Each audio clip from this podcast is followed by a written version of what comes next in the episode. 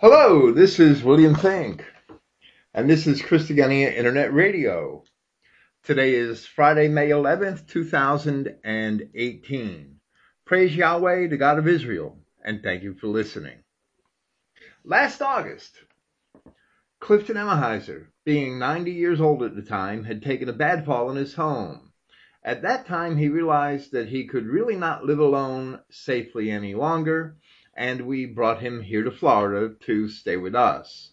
In the meantime, just before his accident, Clifton had sent me three new short essays to proofread, which I never got to until now. So we will begin trying to make that up to him with this evening's presentation.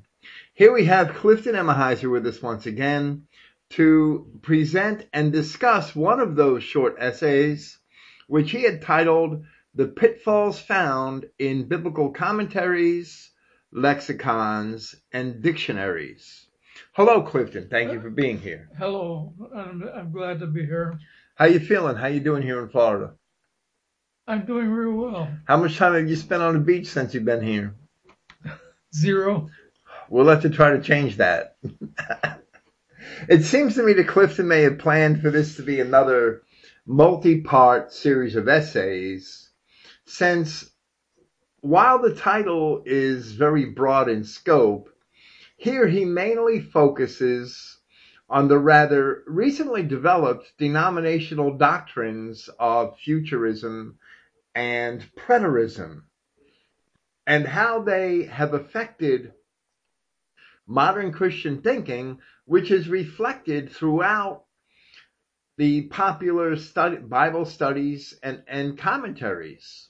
So while Clifton has treated this topic in the past, here it is presented in a somewhat different context, and he goes further than he has before to show how recent these and other ideas about Scripture have been developed by certain denominations.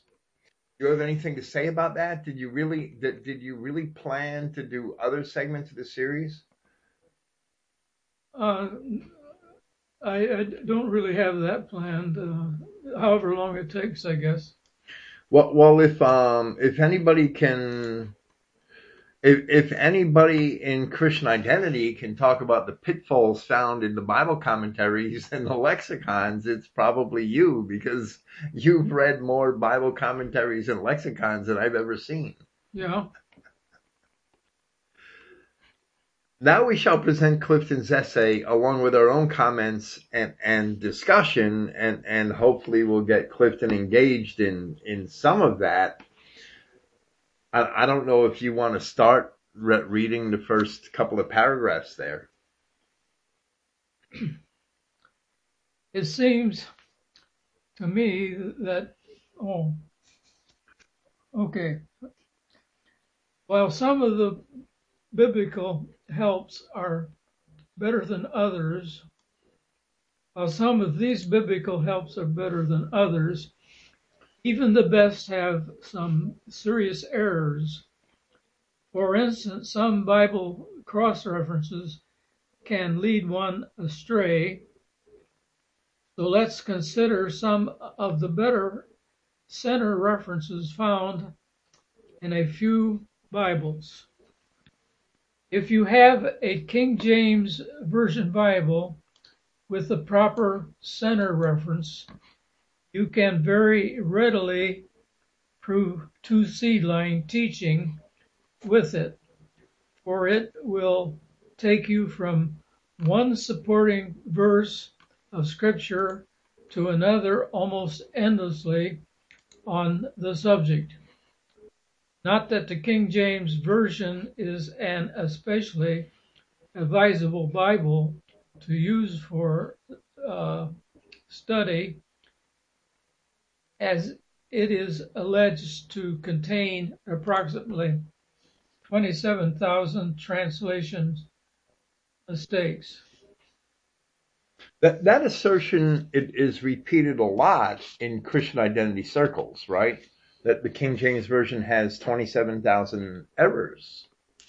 That the, um, yeah, Comparet made that assertion It, it's in, I just looked it up a few moments ago. It, it's in part eight of his series on the Revelation. Comparet said that the King James had 27,000 translation mistakes. Swift may have also made the assertion.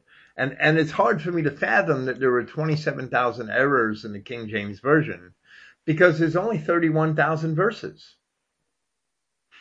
That, that's an error in, in almost 90% of the verses. That's pretty high. That's well, well, if it's true, it, it is pretty high. There's only 31,102 verses in the King James Version. Now, now I imagine every word in the book of Esther is mistranslated because the book of Esther don't even belong in the Bible, right? But perhaps the, the assertion becomes a little more plausible when things are pointed out, such as the substitution of, of the name Yahweh with a phrase, the Lord, right? That, that error, that's an error. It happened over 7,200 times Right. in, in, in the Old Testament alone. So there's 7,200 mistranslations right there, right? But it's still hard to imagine 27,000 errors in the translation. I don't know where Comparet got the number from, but I would like to know. I don't know either. I, I'd like to know how he arrived at it because he did use that number, 27,000. So there's only 31,000 verses. the King James could hardly bat 100. they could hardly get 10%. So I don't, I don't know if that number is true. I know there are a lot of errors in translation in the King James Bible, no doubt. I just don't know that the number is 27,000. Seems like a high number.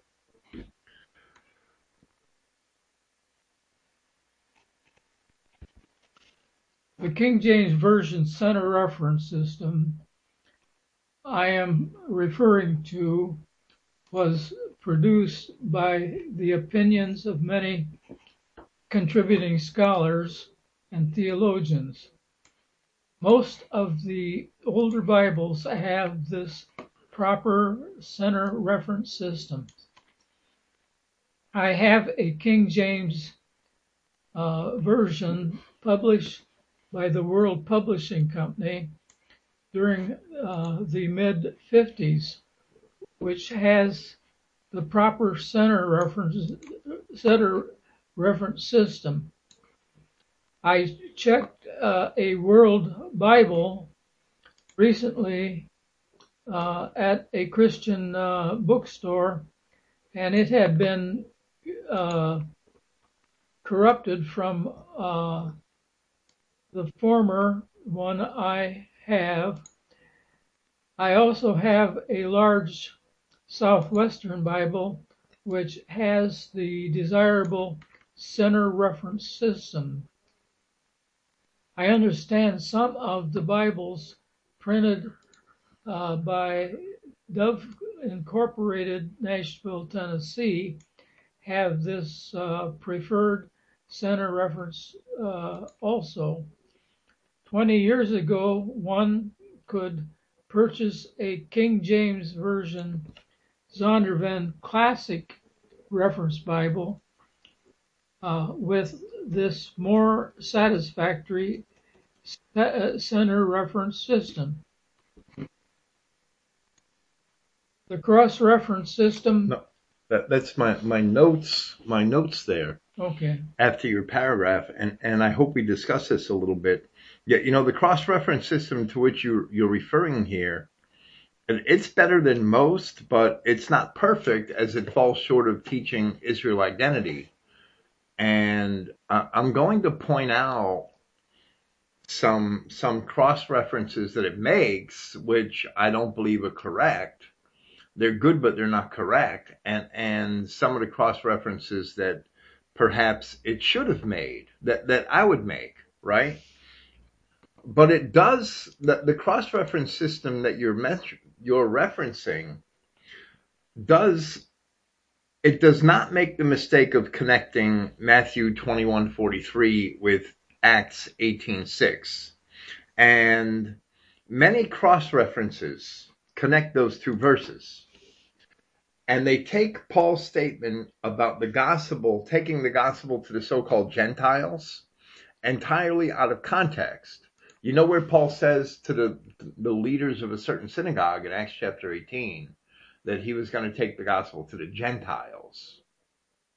And by that he really means to the people of the assembly because there are several instances in the subsequent passages where he's in other synagogues preaching the gospel. But the, the mainstream Christians take that out of context to try to prove that somehow Paul is going to Gentiles and won't go to the Jews anymore. But he's in a synagogue, and, and later in the chapter, and in the next chapter, in the next chapter, he's in a synagogue. It, it's um that they really take that out of context, and that's one of the first things I check when I check a, a, a cross reference system. I go to Matthew twenty one forty three and that's where Christ says that the kingdom of God shall be taken from you. And I see if it's cross-referenced to Acts 18.6. And a lot of the newer cross-references do that. They're teaching replacement theology. This cross-reference system you're talking about doesn't do that. But it, it still doesn't cross-reference Matthew 21.43 correctly. And, and I'm going to point that out. Paul continued to visit synagogues long after he made that statement in Acts 18 verse 6. So it can't be justly interpreted in the manner which the denominational churches interpret it. So instead, this system that Clifton refers to only connects Matthew chapter 21 verse 43 with Matthew chapter 8 verse 12. And that's a halfway step. And I'm going to show that's a halfway step, right? In my opinion, Matthew 21, Matthew 21, 43, it should be cross-referenced to Micah chapter 4, verse 8. And we're going to see that. And Matthew chapter 8, verse 11 should be cross-referenced to Isaiah chapter 43. And once we see that, Christian identity is clear, but only an identity Christian can see it it, it's kind of like a a, a um a, a, circle that you're trapped in. If you don't have the key to identity, you're never going to see what the proper cross references should be. Let's read Matthew 21 43. Therefore I say unto you, the kingdom of God shall be taken from you and given to a nation, bringing forth the fruits thereof. And I believe that that should be cross referenced to Micah chapter 4, verse 8. If Christ is telling these people in Judea that the kingdom of God shall be taken from them, we have to see where God said it was going, right? So when we go to Micah chapter 4, verse 8, it says, And thou, O tower of the flock, the stronghold of the daughter of Zion, and a daughter is a colony in scripture, when it's speaking about nations and cities. Unto thee it shall come, even the first dominion. The kingdom shall come to the daughter of Jerusalem. So in the Old Testament, Yahweh had planned that the kingdom was going to be removed from Jerusalem in Palestine and it would come to the daughter of Jerusalem, which in scripture is a colony. So we have to locate that daughter of Jerusalem to see the nation bringing forth the fruits thereof that Christ spoke about in, in Matthew chapter 21. Right. Do you have any comments on that besides your agreement? Now, Matthew chapter 8, verses 11 and 12 are speaking of something slightly different. I, am do, do you want to read them? And I say unto you, that many shall come from the east and west, and shall sit down with Abraham and Isaac and Jacob in the kingdom of heaven. But the children of the kingdom, but the ch- children of the kingdom, is it, is this right here. Right, but the children of the kingdom shall be oh. cast out into the outer darkness. I, it seems like there should be this, but the children of the kingdom of this king of this kingdom shall be. Oh no, it doesn't say this kingdom. It says that the children of the king. I believe I did. I didn't check my own Children shall translation be cast out into outer darkness. There shall be weeping and gnashing of teeth. I see what you mean about the thinking that should say the children of this kingdom. I'm gonna go check the um the Christogenea New Testament real quick because for this program I took all of my citations from the King James version Mhm. because I'm not that um I, I, I could be humble enough not to insist on using my own translation, even though I know that it doesn't have 27,000 mistakes. well, we're going to see this in a moment. Here's the Gospel of Matthew, and let me go down to chapter 8.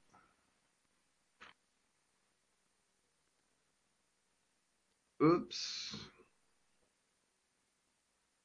I can't find chapter 8. I'm sorry. That this is a long page to scroll. I have the whole Gospel of Matthew here in, in one shot. Chapter 8, verse 11. But the sons of the kingdom shall be cast out into the outermost doctrine, darkness.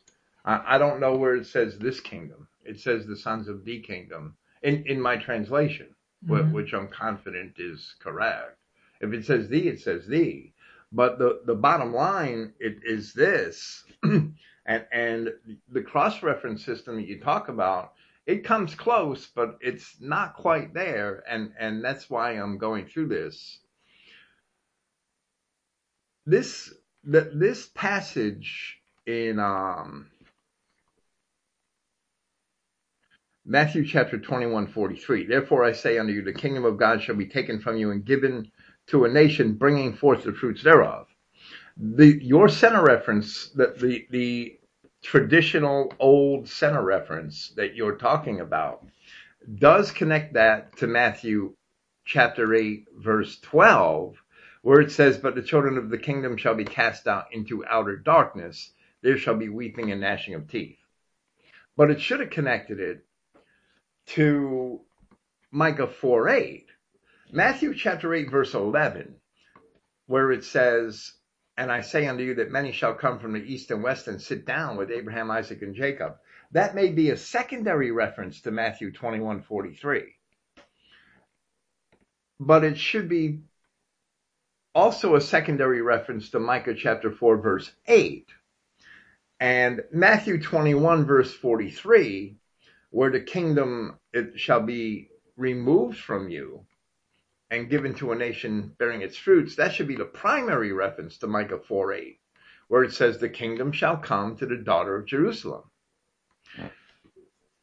But Matthew 8 11 should be cross referenced to Isaiah chapter 43, verses 3 through 7, where it says that many shall come from the east and the west.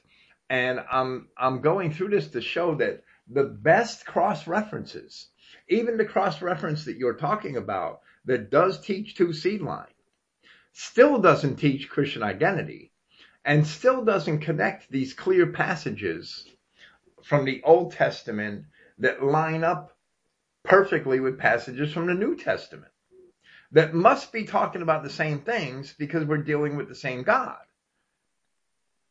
Isaiah chapter 43 verse 3 says, For I am Yahweh thy God, the Holy One of Israel, thy Savior. I gave Egypt for thy ransom, Ethiopia and Seba for thee, since thou wast precious in my sight. And it's speaking to the children of Israel. Since thou wast precious in my sight, and thou hast been honorable, and I have loved thee. Therefore I will give men for thee and people for thy life. Fear not, for I am with thee. I will bring thy seed from the east and gather thee from the west. That should be cross-referenced to Matthew 8:11, what where it says that many shall come from the east and the west. How could they not be cross-referenced? But they're not. Mhm. I don't know any Bible that cross-references those passages. I've never seen any center reference system cross-reference those passages. I will bring thy seed from the east and gather thee from, from the west. I will say to the north, give up, and to the south, keep not back. Bring my sons from afar and my daughters from the ends of the earth. Now that should be cross-referenced to Genesis chapter 48 and 49, where we see that the horns of Joseph will push his people to the ends of the earth. hmm And if you make those two cross references, you have to teach Christian identity. There's no doubt about it. Just two cross references. That's it.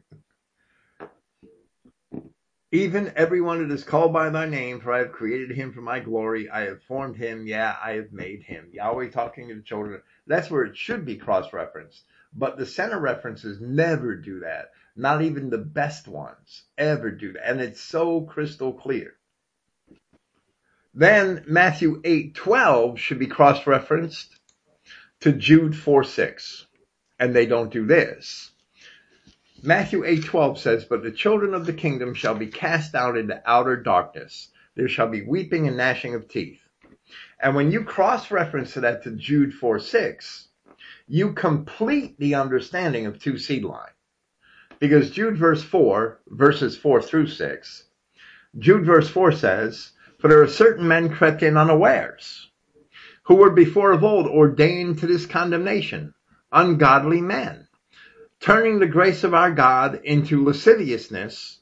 And here's the important part, because this connects them to the Antichrist, as John explains it, and denying the only Lord God and our Lord Jesus Christ. So that connects those people that Jude's talking about who crept in unawares to the Antichrist. And that's why the kingdom of heaven will be taken from them. That the sons of this kingdom will be cast out because they have to be those certain men crept in unawares. Now, from Jude 4 through 6, your cross reference does great, but it doesn't go all the way. You see what I mean? It, it, it, if our cross reference system had made these steps, then it would be nearly perfect. Because what it does do well is it does connect John 8:44 to Jude 6. And in Jude 6 we learn that those men who crept in unawares are connected to the angels which kept not their first estate. Now, your cross-reference system goes from Jude 6 to John 8:44 and talks about the children of the devil and it makes that cross-reference to those devils in John 8:44 to Jude 6. But if it only took that one more step, it would have been teaching Christian identity and not just two seed line. Mm-hmm. And that's what I'm trying to say. Even the best cross-reference system screws up. If our cross-reference system made these simple steps connecting that the, the scattered children of Israel to the east and the west and the north and the south to the children that are going to be gathered from the east and the west in Matthew, that's Christian identity.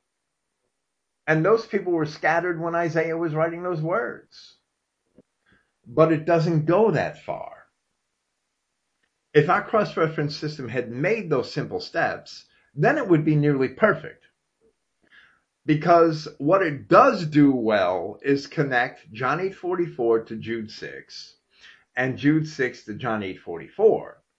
And from John 8:44 it also connects to Matthew 13:38 and the parable of the wheat and the tares. So it teaches two seed line. But if it only went one step further, readers would see in Matthew chapter 8 verse 12 where the sons of the kingdom being tossed out are the men crept in unawares in Jude. And then the next step would take that denying the Lord Jesus Christ and connect it to the Antichrist of John, of, of the first epistle of John. And that's all two seed line, but it doesn't take that next step. It falls short of that next step. I can't understand why, because it's so crystal clear. The children of the devil of John 8:44 and the tares of Matthew chapter 13, it does connect to the angels who left their first estate in Jude. It just won't connect them to the Jews.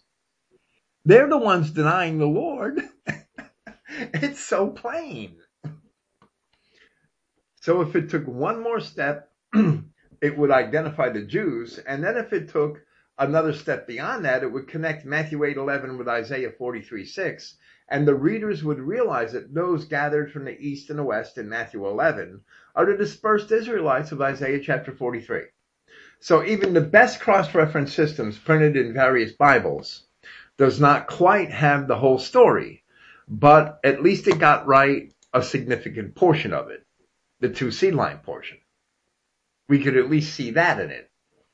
Many years ago, Clifton, you wrote an essay that was pretty um, detailed. It was titled "A King James Version Bible with a Good Center Reference Teaches and Proves Two Seed Line." And this is that same system that you're talking about here. And all of the cross references that you described in that essay, we, we agree with. We we have to agree with, and they do teach two seed line. I had be I, I had bought a Bible with that cross reference system back when I presented your essay in podcast in 2013. And I used that Bible to check certain references tonight to see if it went the rest of the way. And it, it, it fell short. It, it ta- teaches two seed line, but it falls just one verse short of teaching Christian identity. All it has to do is match it Matthew 8 11 with Isaiah chapter 43. you you might want to um you, you continue by describing another pitfall what which is found in a particular Bible edition that uses that that cross reference.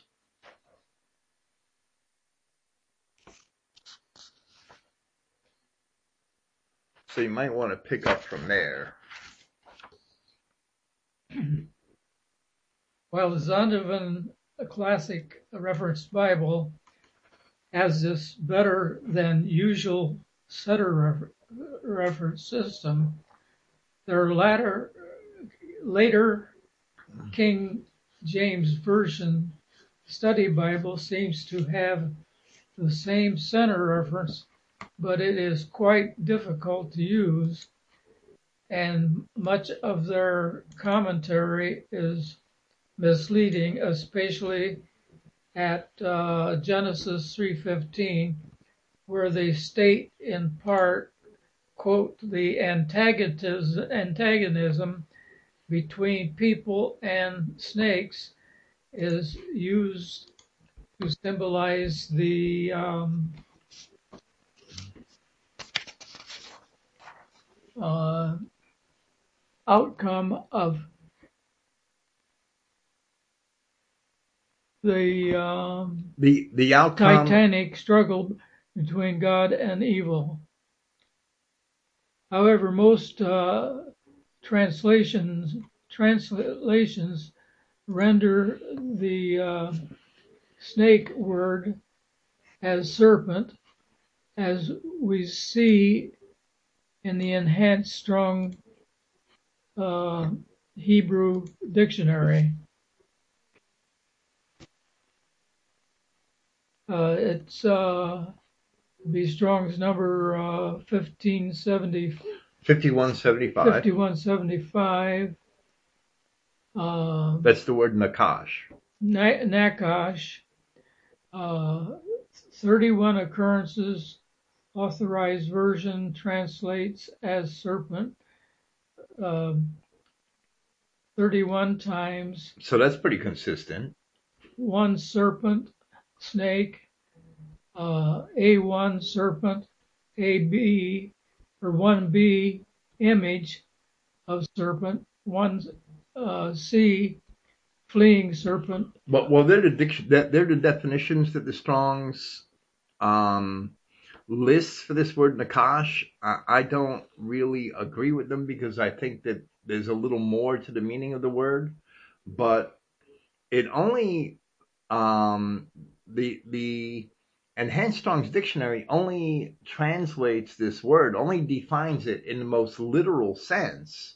A serpent, a snake, or, or an image of a serpent or a fleeing serpent in, in certain contexts. That that's only the most literal sense of, of the meaning of the word. It doesn't the the original Strong's offers an an allegorical translation of enchanter, if, if you remember that.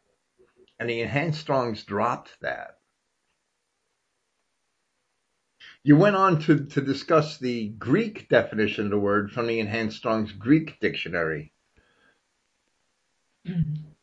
1404, uh, Drake, Dracon, uh, Dracone. Dracone. Dracone would be the, the word we get dragon from. Dracone. uh, noun masculine, probably from an alternate uh, from the uh, That that's the word Durkomahi. It's a verb. It means to look, and it appears thirteen times. I'll finish this.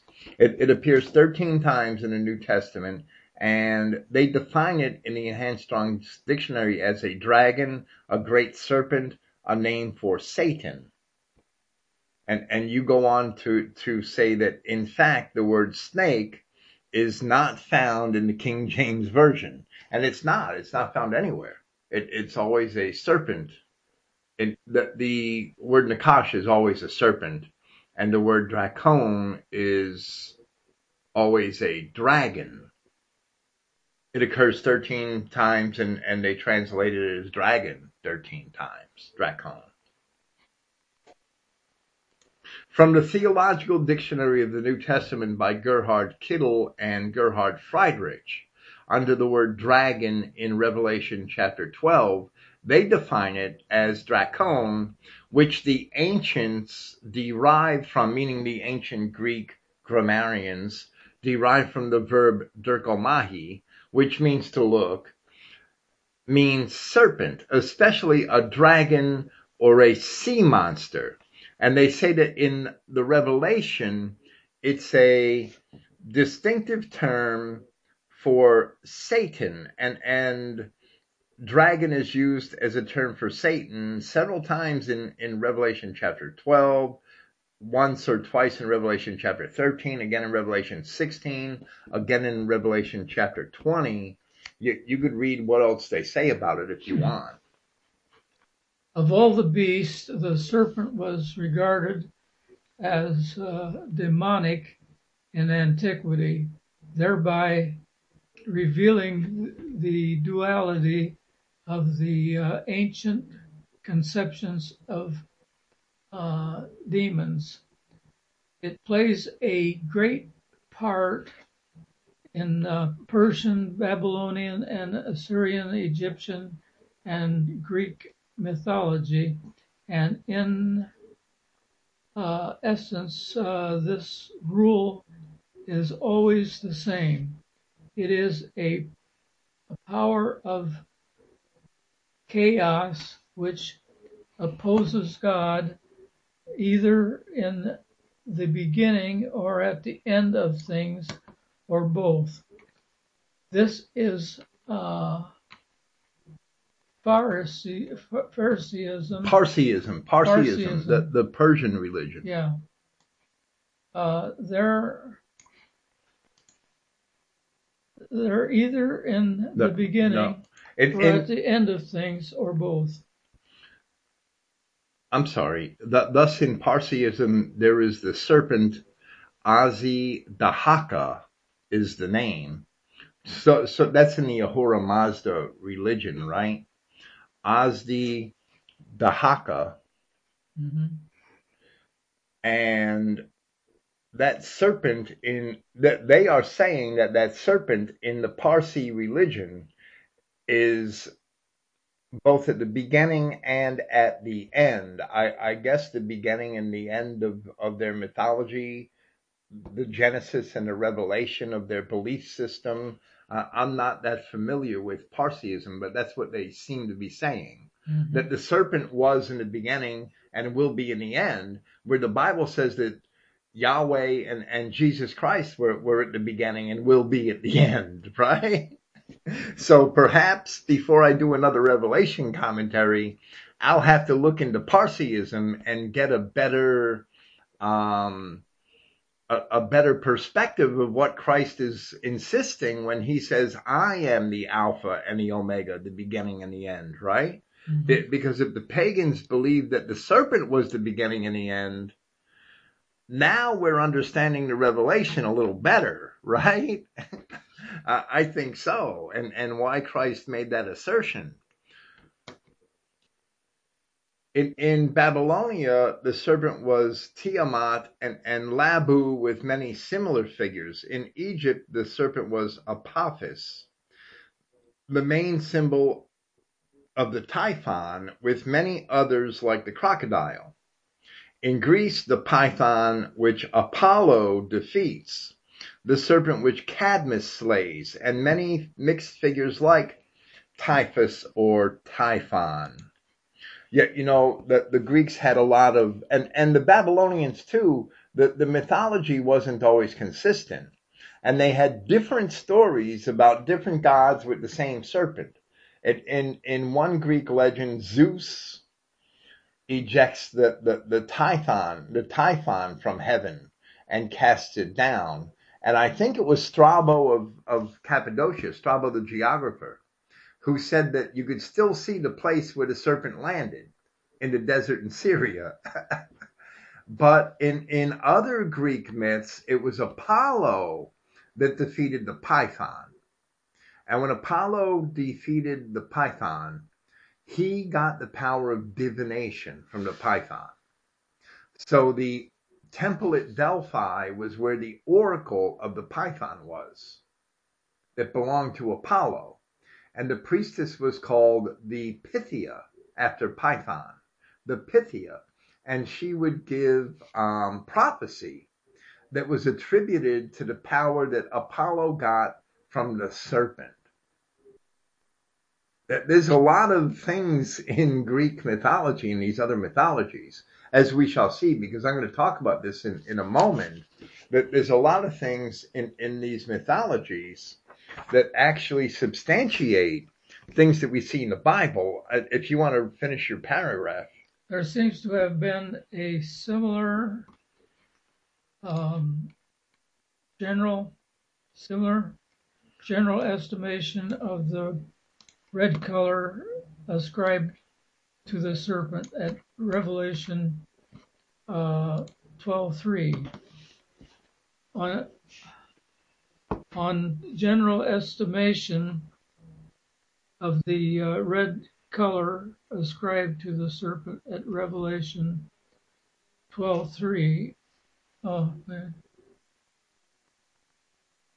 on Greek soil, on Greek soil, the significance of the fight against the serpent as the original battle of deity against the power of chaos is greatly observed by the lowering of the um, it, it's obscured by the lowering of the stories to the level of sagas.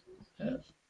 That the Greeks, the, the Greeks didn't, that they didn't assign quite the same significance of the battles between the, the, the, the serpent and, and the other gods as the Sumerians and the Babylonians and the, the Assyrians did before them. That's basically what it's saying. On the other hand, the other aspect of the serpent as a demonic beast emerges more strongly in Babylonian, in Babylon and Egypt, uh, namely that it is the sacred animal. Uh, this dual capacity reveals the dual nature of the ancient demonology generally. And, and I have a lot to say about that. And, and first, let, let me say that it, it's not really fair that the, the people that you're quoting here, that the source you used, I, I mean, they did do okay with the serpent, this theological dictionary of the New Testament. They did okay with it.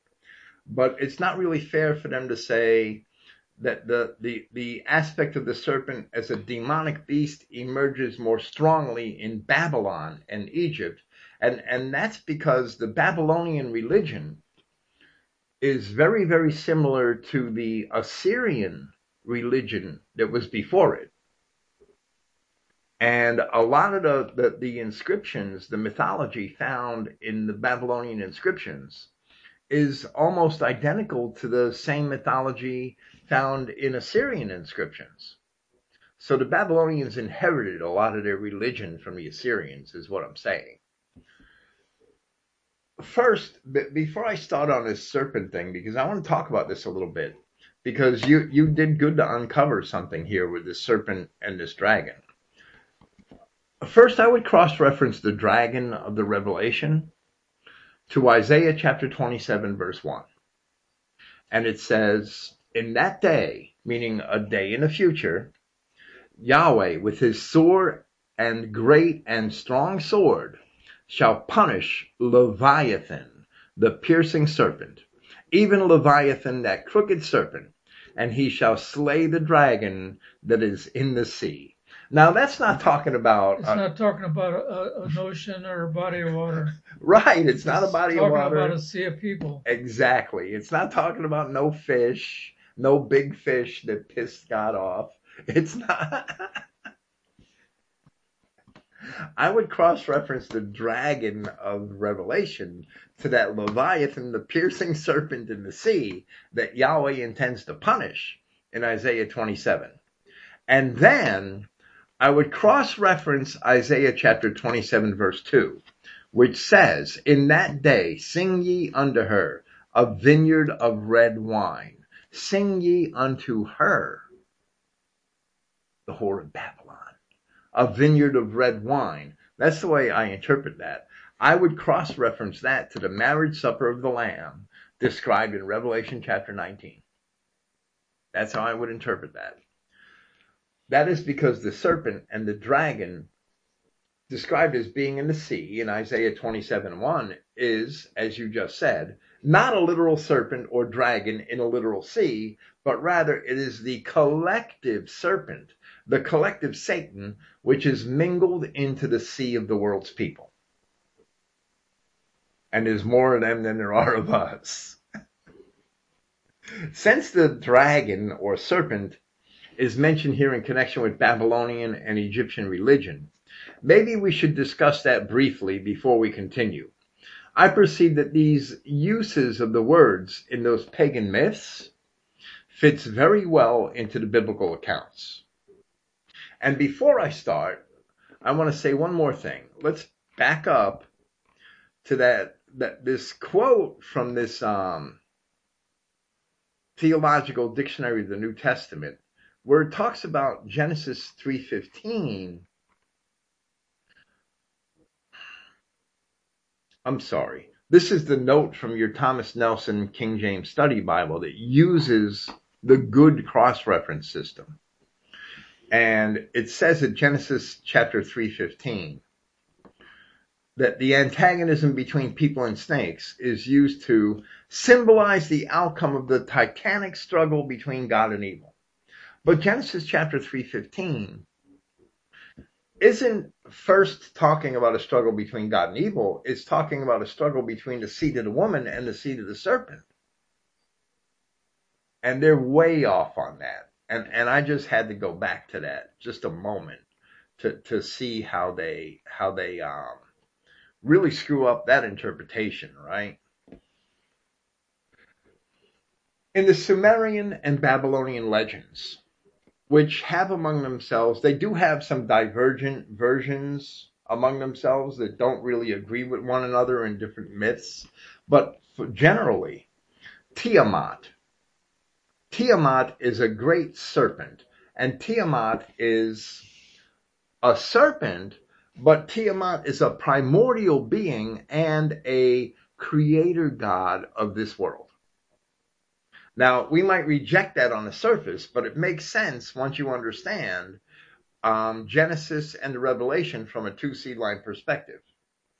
So Tiamat is a creator god of this world, although Tiamat is feminine.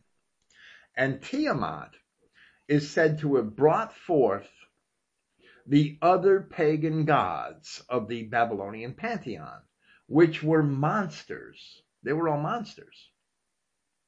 What we have here is the Enoch story from the opposite perspective.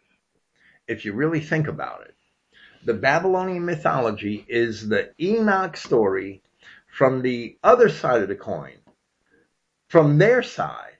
That's the way I see it. it it's really good once you understand that. It, it all fits in. So Tiamat was ultimately killed this serpent that was the creator of all these gods and monsters was ultimately killed by Marduk. Marduk was the son of the storm. Marduk was the storm god and the son of Enki. And Enki was the son of Anu, the supreme god of heaven. Tiamat didn't create heaven. Tiamat created this world. Well, if the fallen angels corrupted the earth, they basically created what we know as the world. They didn't create it materially, but they're the ones that are responsible for the organizational mess, the chaos that it was in, and the serpent is connected to chaos in the legends. You see what I'm getting at? Mm-hmm. The gods of this world are devils. So here we see some Christian truth. And the devils were created by a mortal and corrupt being, Tiamat, the serpent, that was able to be killed. Those responsible for creating the gods of this world were slain by Marduk, who was seen by the by, by the Assyrians, by the by the Akkadians, as the son of the God of heaven. To a great degree, this accords with the teachings of the New Testament, even though the names are different. This accords with the teachings of the New Testament only from the opposite perspective. But we should expect that from the pagans. We should expect the pagans to have the opposite perspective. They tell the story from the side of the devil. In other words, in Egyptian legend, the serpent The serpent in the night sky, the constellation Draco. The serpent in the night sky attempted to devour the sun god each evening as it passed into the netherworld. But the sun god was always successfully defended by his son Set, who defeated the dragon every night. And the sun god emerged from the netherworld to arise again the next morning. The Christian implications here are several, and I don't think we need to discuss them at length, but I already discussed this several years ago in a presentation titled Primordial Two Seed Line that I did at the end of my Pragmatic Genesis series. I already dis- discussed these serpents of antiquity and how they really do correlate with the Bible even though it's the stories are told from that different perspective, right? The legends of the Greeks regarding the serpent are much too late for our consideration in that context because we can ascertain that the Greeks were influenced by Hebrew scriptures even before any of their own legends were ever set down in writing because the Greeks didn't start writing until the 7th century BC. However, they told of a serpent cast down from heaven they also attributed the origins of the powers of divination and sorcery to the serpent. And the children of Israel, of course, were prohibited from engaging in those things. so it's our assertion that all of these legends, which ultimately had a common origin in the most ancient myths of our Adamic race, they agree in one way or another with the biblical accounts. And they actually help to establish that both our Bible and our Christian identity perspective is true, since we can see that the other Adamic nations of the Near East had these similar themes woven into their own elaborate legends. But to properly understand them and not be led away astray by the denominational commentaries, the identity understanding of Scripture is a necessary prerequisite. If you don't have our identity understanding of Scripture, you're going to be led away by these commentaries. Oh, the dragon. Oh, well, the Babylonians talked about the dragon. So the Bible's only using it as a symbol. It doesn't really mean anything. The, the, the, the Greeks talked about a dragon and they had silly stories and it doesn't really mean anything. This means a lot and it substantiates the scripture to, to me. So, so now after these several digressions, we can continue with your essay where you continue to, um, to discuss Genesis 3.15. The King James Study Bible, published by Thomas Nelson, does, though, make a better than average observation on Genesis 3:15, which supports two seed line doctrine uh, thusly, and it will be edited out of necessity. Well, well, you just added some words in order to qualify our perspective of some of the things that we're saying, right? Yeah. Did I read that then? Yes. Uh, that'd be uh, Genesis uh, 3:15, I believe. This verse has long been uh, recognized as the first uh, messianic prophecy of, of the Bible. Thus, it is also it also contains the first glimpse of the gospel protevangelium uh, it reveals three essential truths. One, that Satan is the enemy of the human, sic, white, Adamic uh, race, and I have uh, white Adamic in brackets, uh, explaining why God uh, put enmity uh, related to the word enemy between Satan and the woman. Two, that he would place a spiritual sic racial barrier between the seed of Satan's people and the seed of God's people. Any more of that? Well, well, okay. Let let let me um let, let me read the rest of the, the rest of this because I think I could better explain what's going on here if you don't mind. Mm-hmm. That you're you're quoting this Thomas Nelson Study Bible, King James Study Bible, and showing that they do have glimpses of two seed line truth in their definition, but you added some words in, and and I really in, in order to explain our position on it and and to get to demonstrate the truth of it. So I'm going to better um, elucidate which words that you added. It, it says this verse, meaning Genesis 3:15, has long been recognized as the first messianic prophecy of the Bible. So, so thus it also contains the first glimpse of the gospel. So that is called the proto evangelion. Proto evangelion means first gospel, right?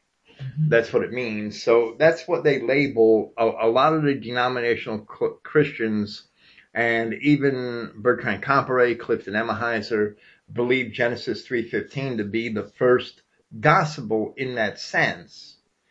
And they go on to say that Genesis 3:15 reveals three essential truths. The first one being that Satan is the enemy of the human race, and in brackets you put the white Adamic race because we know that this isn't the entire human race.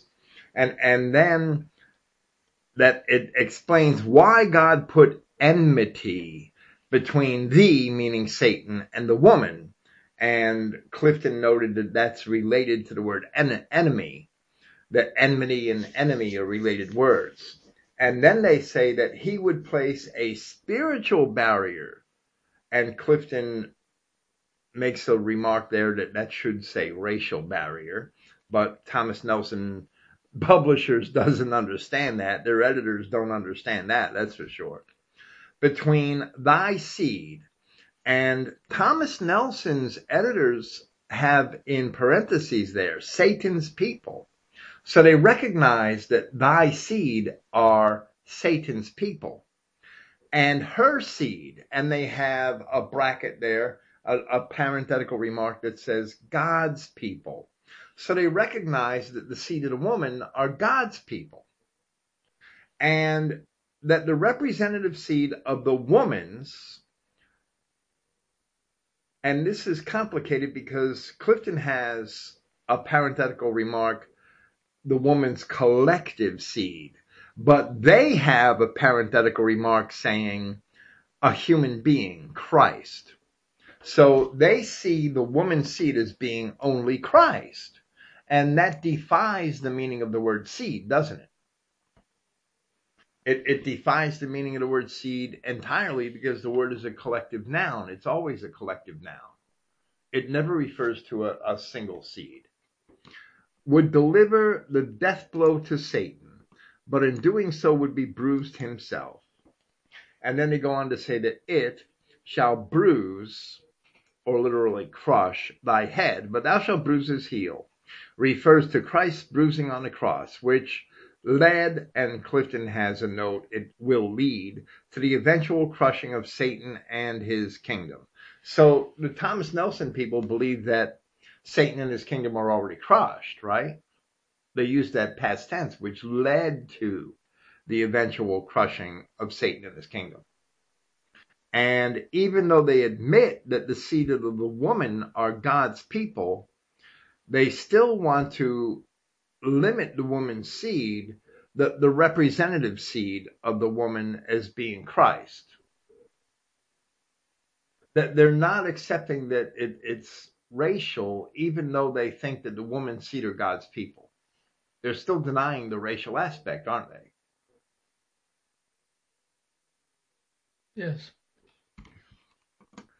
So, so Clifton said that he added the, the term collective seed to the definition because the Thomas Nelson editors did say that the seed of the serpent were Satan's people and the seed of the woman were God's people. So they make half a, it, it's like a half an admission, isn't it? It's a half admission, but they won't Right. quite go all the way. By saying Satan's people and God's people, they admit there are two collective groups, while at the same time they nevertheless they nevertheless attempt to limit the woman's seed to a single individual, which is Christ. Then they also attempt to deny the racial nature of those two groups, claiming that it's only spiritual and denying the natural meaning of the word for seed. And and this Clifton is illustrating that this is one of it, it's a common and important pitfall that we find in these study Bibles, right? Right.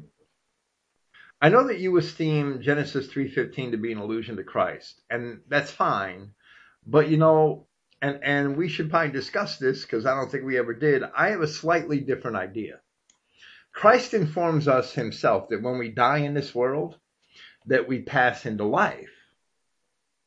Right? He says, if your eye offends you, tear it out, because it's better to pass into life with one eye, right, than to burn in the fires of Gehenna. So when we, as far as I'm concerned, he- he's saying that when we die in this world, we pass into life. So if the Adamic man is eternal, then pursuing and persecuting and slaying him in this world may be represented by a bruising of his heel, because when he's dead, he passes into life. So if you get killed by the enemies, they're really only bruising your heel because you escape into life. Do you see what I'm saying? I'm Yeah, trying to draw a picture of that, right? And that's true of Christ, who was resurrected from the dead. But in the end, it's true of every Adamic man, woman, and child.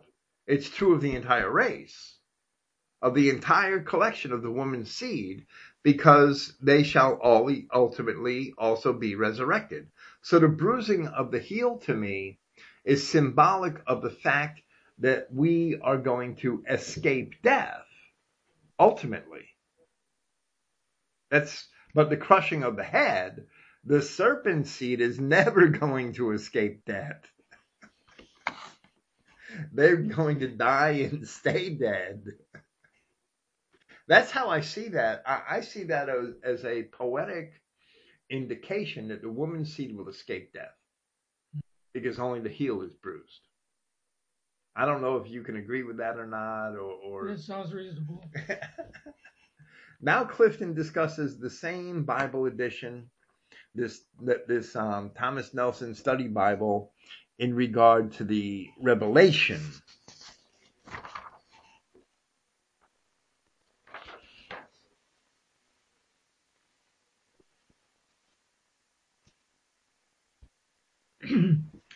Well, the King James uh, Study Bible, uh, marketed by Thomas Nelson Publishers, did better than average on Genesis 3:15 they really botched it up uh, and went uh, far astray on Revelation 12, 7 through 9, stating um, the, the vision of the war between he, uh, heaven anticipates Satan's exclus- exclusion from heaven and his uh, restrictions to the earth during the last half of the uh, tribulation. Michael the archangel is the leader of God's holy angels. Uh, CF Dan, Dan, Daniel 10, 31 and 21. Daniel 10:13 and Daniel 10 verse 21. At the middle of the uh, tribulation period, God will uh, empower Michael and his forces to cast Satan and the forces out of the access to heaven so that Satan must uh, therefore confine the activities to the uh, earthly sphere. The, he is given uh, four uh, distinctions. One, dragon. Uh, picture his uh, monstrous character as the enemy of God. to serpent uh, connects him with the clever and deception uh, uh, of Eve in Genesis 3. Three devil means slanderer. Um, They're referring us to verse 10 in, See, in Revelation yeah. chapter 12, right? yeah, In relation to the slanderer. Satan, means adversary. Uh, compare First Peter five eight. Uh, he, he also uh, delivereth the uh, deceives the whole world, which you have Adamic the whole world. Adamic world. So, so they're they're saying that Satan has four distinctions. A, a dragon pictures his monstrous character as the enemy of God, and, and the serpent connects him with the clever deception of Eve. And and I'll contend with that in, in a moment, but that they're basically taking it for granted that Satan is in heaven right now. They're taking that for granted because they're saying that at the second half of the tribulation, that Michael and his forces cast Satan and his forces out of access to heaven. And they're putting that tribulation in the future. hmm So they're basically saying that Satan is in heaven now. That's futurism. It, it's futurism, but now I know where Don Spears got his stupid idea that Satan was still in heaven. I, I don't know what these what I don't know what these sources, what these resources teach, right? I never went through them, Clifton. I, I just learned from scratch in, in prison, right? I, I had a Bible without notes. and I I just read the Bible, right? I never read all the stupid notes. So, so I, I think I was blessed not to have the notes, right? I, I really do. Yeah. That the so so the these um, mainstream commentaries this is Thomas Nelson commentary that I, I looked today and one of the the main editors of this Thomas Nelson study Bible was Jerry Falwell. That there were about a dozen of them that had credit, but one of the prominent names on the list was Jerry Falwell. Yeah. And and I looked at that today. I didn't write it in these notes, but I looked at it. And, he was the the only name I recognized, but I'm sure that all the others they had a lot of alphabets after their names, uh, a lot of alphabet letters Yeah. or periods. So so I'm sure they were all um, doctors of divinity and theology and all that stuff, right? So Jerry Falwell was the name that stood out, so we'll blame it all on him, right? He's a Zazzle. we'll pin it all. We'll pin all this on him. But the um, I, I couldn't believe that they're still teaching. When I read this in preparation for this evening, I couldn't believe that they're still teaching that Satan is still in heaven. But I should have known better because we have so many Baptist ass clowns and identity that teach that Satan is still in heaven. Yeah. So now I know where they get it from, but forgive me for being ignorant of the denominational Protestant teachings. I, I just don't know. I, I don't even know if the Catholics still teach that. But then again, they invented futurism, right? So they probably do. anyway, everything here is, of, of course, in part true. Notice how the verse discusses the text from the passage of Revelation chapter 12 but it does not follow the text. The plain language of the revelation does not merely connect Satan with the clever deception of Genesis chapter 3. Rather, it explicitly identifies Satan as the serpent of Genesis chapter 3. That's a huge difference. The language in the, in, in the, the text explicitly identifies Satan as the serpent of Genesis 3. Where they're saying, oh, it just connects them. It, it just connects them. It, it's not really the same one, in other words, right? There- There's multiples. So, if, if, if the language of the text explicitly identifies the Satan of Revelation 12 with the serpent of Genesis chapter 3, it cannot be describing something which is to happen in the future. It must instead be describing something which happened already in the past, just as other things described in that same chapter had clearly happened in the past. And a little further on in your reply to this statement, when, when we get to it, you do elaborate on that. But I think it could also, uh, I think we should also discuss it here a little bit, or or, or to some degree. And th- this is um, this is important to me because Mark Downey, right? And and you know that Mark had just passed. Mark Downey was a good friend, and I really believe he did his best to understand us, but he never quite got to seed line. While he recently passed, and I don't want to tear the guy apart, I have to mention this because in his very last sermon, which I played here in, in memory of Mark just a few weeks ago, right?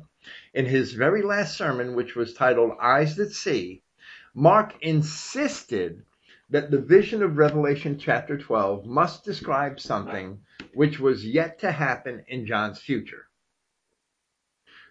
Meaning the future relative to 90 AD when the revelation was written, right? Mark insisted on that. And now we see that these mainstream Baptist commentators or, or Protestant commentators are insisting on that same thing, that this is to happen in the future.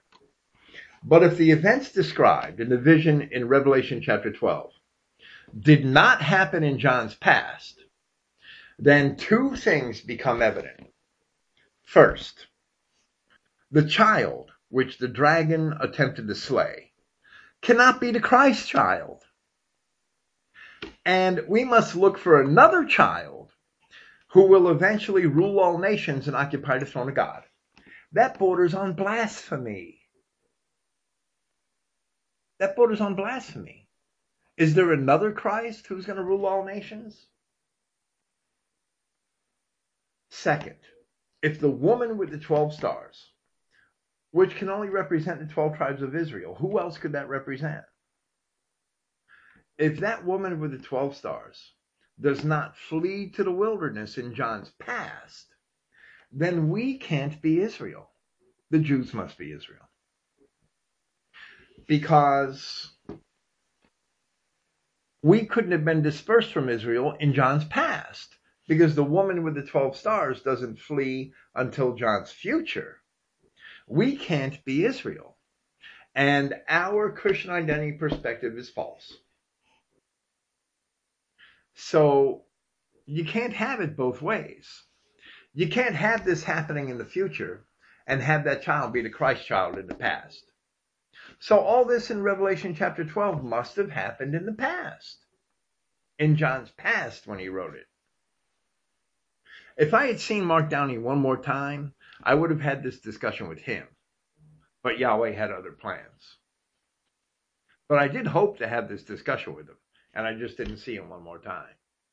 I, I'm sure he knows it now. that might sound arrogant of me, but I'm, I'm sure he knows it now. Of course, the commentary which you're addressing here projects all of Revelation chapter 12 into a seven year period, into half of, into a three and a half year period, right? That, that's far off in the future. And it confuses Jews for saints and, and Jews are devils. How could they be saints? That can't possibly. and, and they make other mistakes. But now Clifton responds to the comments in, in, in the Thomas Nelson King James Study Bible on Revelation chapter 12, verses 7 through 9.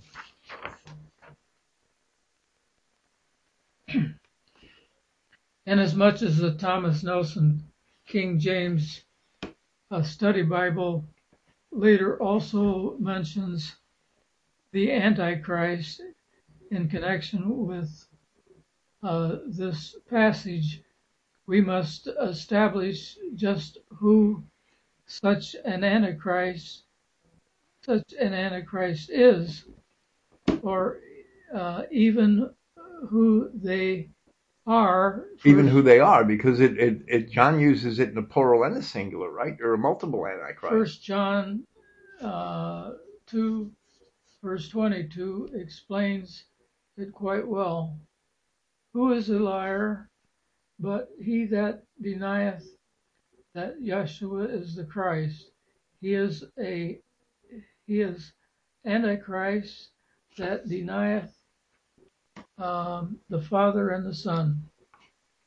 Also, First John two uh, uh, two eighteen clears up the uh, how many and when thusly, Little children, it is the last time, and as ye have heard that Antichrist shall come, even now are there many Antichrists, whereby we know that it is uh, already, I got in brackets, the last time. And, and let me clarify your intention there. You, you said that 1 John 2.18 clears up the how many and the when.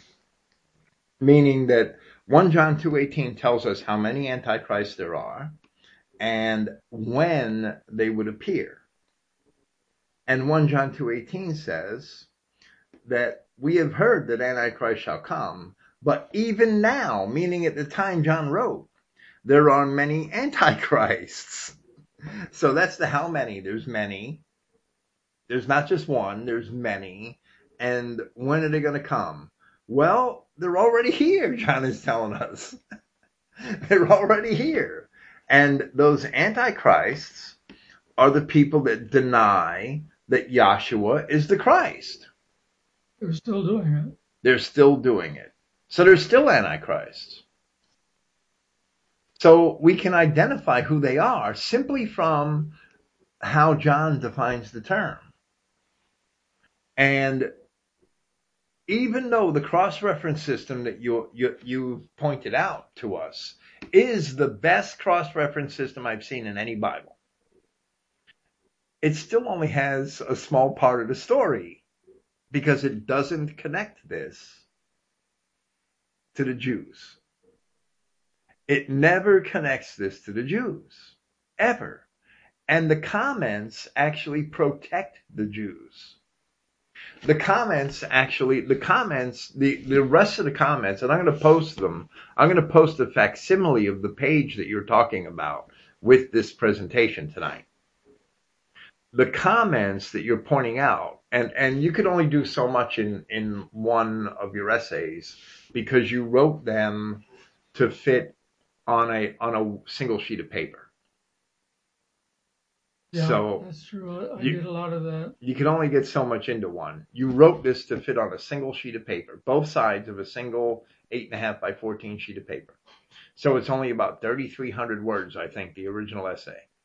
So you can only do so much with it. But when you look at the entire set of comments that they have in that um, Thomas Nelson King James Study Bible on Revelation chapter 12, they go so far as to say that in the tribulation, the Gentiles are going to protect and hide the Jews from the Antichrist. That's their notes.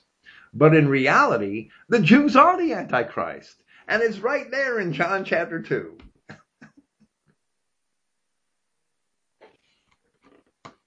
So, so these um, study Bibles are virtually worthless. They're steering people in a completely wrong direction. And, and once one realizes that John is identifying the Jews as the Antichrists, using the plural, and even the cross references in certain King James Bibles connect the Jews back to Satan or the serpent of Genesis chapter 3, then one can understand that the Antichrist has always been here. But they don't make that last connection. They'll take John 8:44, this cross-reference system that you're using. They'll take John 8:44 and they'll connect it to the fallen angels that left their first estate in Jude 6. And they'll connect it to the wheat and tares in Matthew 13. And they'll connect it to the Genesis 3:15, seed of the serpent and seed of the woman. But they won't connect it to John chapter 2 and the Antichrist. They don't take that last step. Do they do that on purpose? How could they not take that one last step? Because you know why? I really believe because then the Jews would be the Antichrist and the Jews pay their paychecks. The Jews make out their paychecks. They might They- get, they might not get a pension or They can't take that last step. But neither does the cross reference system, which Clifton had mentioned earlier, and which teaches aspects of two seed line, do well concerning this subject. It connects the singular Antichrist of 1 John 2.18 to the beast of Revelation 13.11 and to the little horn of Daniel chapter 7. And then it connects the plural antichrists of 1 John 2.18 to the false Christ of Matthew chapter 24 in verses 4 and 24, where Jesus Christ warns that in that day many shall come and say, I am the Christ, and don't believe him.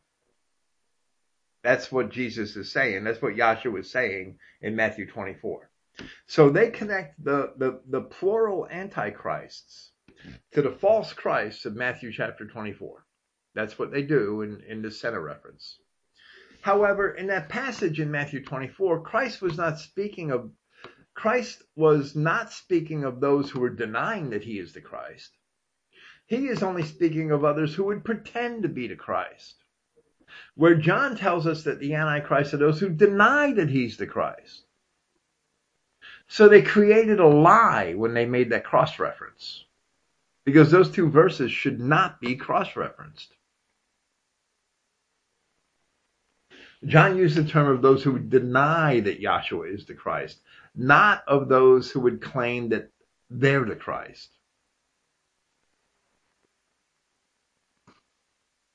Far off in the future. Mhm. That's a whole different issue. You continue here with um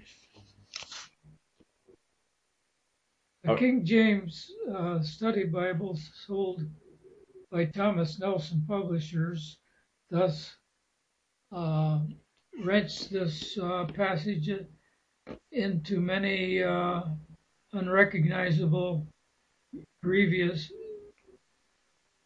grievous, to an unrecognizable, grievous falsehood. How could uh, Satan still be in heaven when Jude 9 states, Yet Michael the archangel, when uh, contending with the devil, he uh, disputed uh, about the body of Moses, uh, durst not bring. Oh,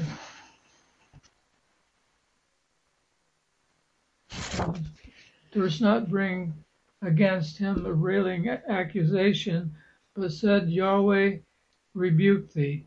Sure, Moses in uh,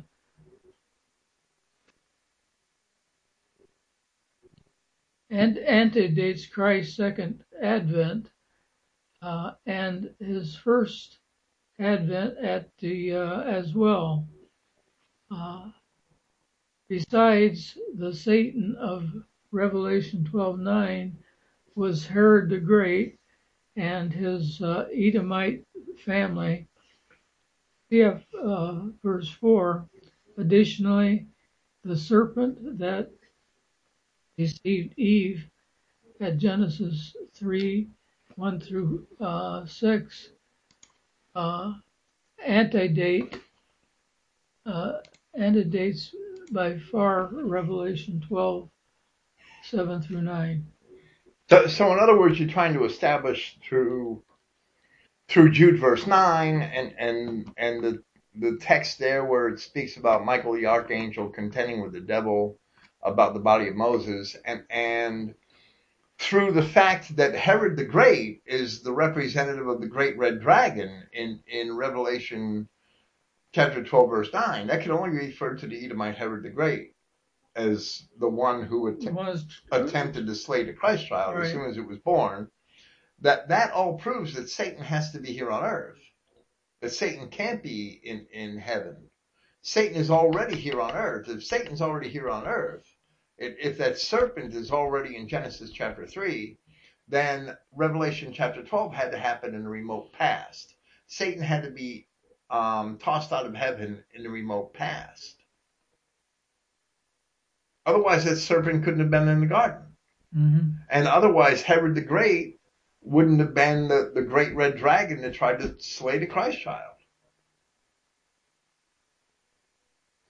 Yeah, I wrote some uh, papers on. I don't. I don't know how many I distributed on Herod uh, and his family and, and and that type of thing. Oh, right. They were Edomite Jews. That, that they were from that line that descended from Cain. And, and Christ tells the Edomites, the Edomite Sadducees in the temple that were appointed to the priesthood by Herod the Great, that they were descendants of Cain. He told them that explicitly when, when he told them that they were guilty for the blood of Abel. And, and there are many other ways to put the two seed line story together. But even though they made some very good connections between John 8:44 and Genesis 3:15 and Matthew 13:38 and the wheat and the tares, they made some very good connections in Jude 6 with the fallen angels. They made some very good connections in that cross reference system. They still don't have the whole story. That they only have a little little pieces of it and and they don't sew the whole thing up, but which is um, incredible to me. It can only be explained that they by, by the fact that maybe they don't want to sew it up.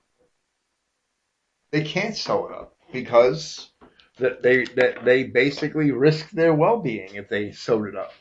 That they wouldn't be um, editors of this study Bible if they tried to sew it up. Not even Jerry Falwell. Moses died and was buried without any recorded disputation. There was no disputation over the literal body of Moses when he died. it said he was he died and he was buried on a mountain, and and then Joshua led the children of Israel in into the land of Canaan. A, a short time later, and there's no recorded disputation over the body of Moses. So I imagine that Jude is being allegorical. I understand Michael in Jude, in, in that passage of Jude, it's my understanding that Michael is probably an allegory for Christ. And the devil is an allegory for the Jews in control of the temple who disputed with Christ over the law and the scriptures and the law and the scriptures are being called allegorically the body of Moses. That's my opinion. I can't prove that, but that's my opinion. Even though we could not avoid having already raised this subject, now you turn to discuss one of the biggest pitfalls of the modern biblical study materials, which is futurism. And the idea that all of the prophecy relating to the end times will be realized, what will not be realized until some far off time in the future. And that's what futurism is, right? It takes all of these prophecies regarding the end times and, and it says they're all going to happen in a three and a half year period or a seven year period far off in the future.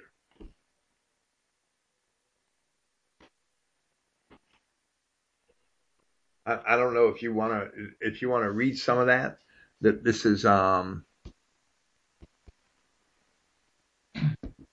As we proceed, we will find there are two different entities who have been uh, rightfully or wrongly identified as Antichrist.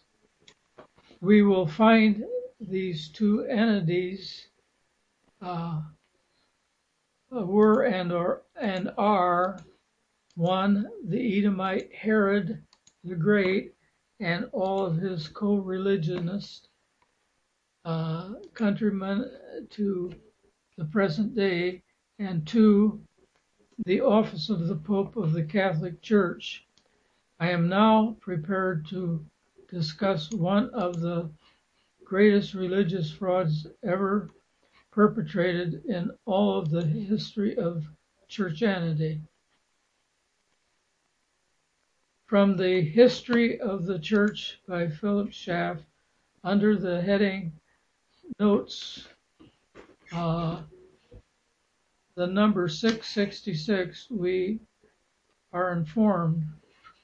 Paul uh, designates the Antichrist as the man of sin, the son of uh, perdition, who opposes and exalts himself against all that is called God or that is worshipped so that he saith in the temple of he sitteth in the temple of God, uh, setting himself forth as God.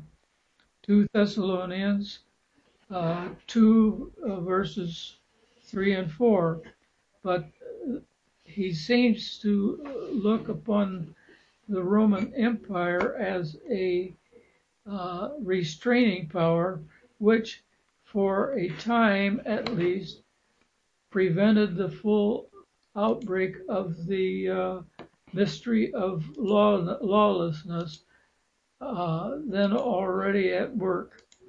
Uh, uh 2 verses 6 and 8.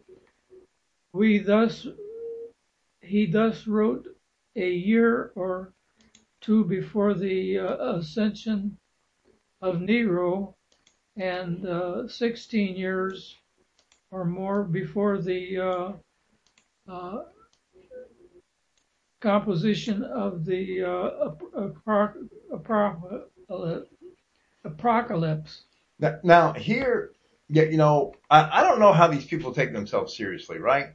Because Paul is clearly talking about a man of sin who's sitting in the temple of God pretending to be a God pretending for himself to be God. And that Schaff, Philip Schaff followed the flawed supposition that Nero was the Antichrist. But Nero wasn't sitting in the temple of God two years before he became the Roman emperor, pretending to be God. When Claudius was still the emperor. even though Schaff's resulting estimate of the dating of the writing of the epistles to the Thessalonians is correct, they were actually written. Um, one and two Thessalonians were written while Paul was in Corinth in 50 or 51 AD. So that's about three or four years before Nero became the emperor. And Nero ascended to the position of emperor in 54 AD. So even though um, Schaff got that part right, he, he, he still followed the flawed supposition that Nero was the Antichrist. So his chronology is close, but it's for all the wrong reasons. Also, Schaff evidently thought that the revelation from this, right, from what he just said, was written around 70 AD. Although many early Christian testimonies, and I think when I did my Christreich, my Revelation series, I pointed out about six early Christian witnesses that the revelation was really written around 90 AD or maybe a little later. But in any event, Paul's man of sin is not some far off in the future Antichrist. The man of sin in 2 Thessalonians chapter 2. That's because Paul used present tense verbs in his remarks concerning the man of sin in 2 Thessalonians chapter 2. Second Thessalonians chapter 2. He was using, Paul was using present tense verbs. And therefore, he was certainly not referring to some individual who would arise in the future. How could he use present tense verbs? In that same passage, uh, I'm sorry, he, he was rather describing someone who was operating as he wrote, because Paul was using present tense verbs. In that same passage, Paul also explained with past tense verbs that the man of apostasy had already come, the apostasy had already come, and that the man of lawlessness, the son of destruction, had already been revealed. That's what Paul said in, in 2 Thessalonians chapter 2. Now, of course, that revelation that revelation happened during the ministry of Christ. The man of lawlessness was revealed when Christ told the Jews, You're of your father, the devil. That's when the man of lawlessness was revealed. The man of lawlessness was, revealed when Christ said, Woe to you, scribes and Pharisees, hypocrites, about seven times in Matthew chapter 21, 23, right? The man of lawlessness was revealed in in Luke chapter 10 when Christ told the apostles that he gave them power over serpents and scorpions. The man of lawlessness was revealed in Luke chapter 11 when Christ told his adversaries that they were responsible for all the blood of all the prophets from the blood of Abel to the blood of Zechariah. All of it. That's when the man of lawlessness was revealed in the ministry of Christ. So uh, uh, Paul said that the man of lawlessness had already been revealed in Second Thessalonians chapter 2. Now, of course, these things had to happen as the ministry of Christ came to its conclusion. So Paul could not have been speaking of a future post-millennial antichrist, and he could not have been speaking about Nero. Instead, Paul was referring to the same collective antichrist to which John had referred. John said that the Antichrist were the people that denied that Jesus was the Christ. Jude said that those that those intruders who were condemned from the beginning, who denied the Lord Jesus Christ, they're the Antichrist. I'm, I'm sorry, not, that they are the, the, the Antichrist. So now you quote from another source concerning that this method of biblical interpretation, which these errant sources employed to arrive at their false doctrines. And, and I'm glad you found this because when you addressed this topic of futurism years ago, you didn't quote from this source as, as far as I remember. And, and this is a much better, um, outline than I think the one you wrote 10 years ago. I, really do on, on this futurism. From Leroy, uh, Leroy Edwin Froom, uh, the prophetic faith of our fathers, um, prophetic uh, interpretations, volume two, uh, review and Herald, Washington D.C., 1948. Uh, excerpted pages.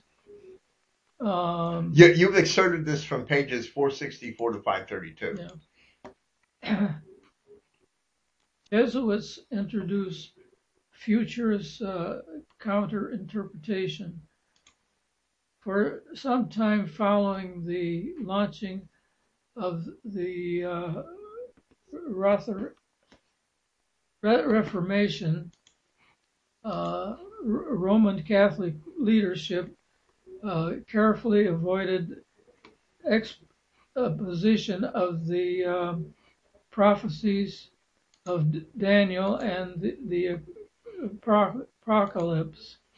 They seemed unable to um, parry the force of the uh, incriminating uh, Protestant applications of the prophecies concerning Antichrist, which were uh, under uh, undermining the very foundation of the Catholic position. Upon the first uh, outbreak of Luther's anti-papal uh, protests, two Catholic uh, doctors, uh, P-R-I-E-R, Prierius. Prierius, uh, the, the first outbreak of Luther's uh, uh, uh, Uh, and, and E- E- in in the true spirit of the uh, Fifth Lateran Council, 1512 to 1517, had boldly um, reassured that the Lateran theory and the uh, and declared the uh, papal uh, nomination to be Dominion. Daniel's fifth uh, uh, monarchy uh, or reign of the saints and identified the uh, existing Roman church with the New Jerusalem. Let, let me summarize that, ri- right? What, what's going on during the Reformation is that the reformers, those who were writing in favor of, of, of the Protestants against the Roman Church, they're claiming that Daniel, particularly Daniel chapter 7, and the Revelation, particularly Revelation chapter 13, identify the Roman Pope as the Antichrist. And we agree with that today, to this day, do we not? I mean, we, we've both written papers on that, uh, agreeing with the reformers from 600 years ago that Daniel 7 and Revelation 13 identify the Pope as the Antichrist, Mhm. a- a- as, as the beast, anyway, the little horn of Daniel 7 and the beast, the second beast of Revelation chapter 13 are the describing the Roman Catholic Church and the popes. And, and that, I, that, that identity was made first in the 15th century, in the 1400s. So the church, that these um, two Catholic doctors, Prierius and Eck, during the Fifth Lateran Council, that they were among the most learned Catholic priests of the time. During the Fifth Lateran Council, they boldly reasserted and declared the papal dominion to be Daniel's fifth monarchy. They were claiming that the Roman, that the Holy Roman Empire and the papal dominions were Daniel's fifth kingdom of Daniel chapter 2. Mhm. That's what they were claiming. They were stretching the first four kingdoms and making the Roman Catholic Church the fifth, right? And and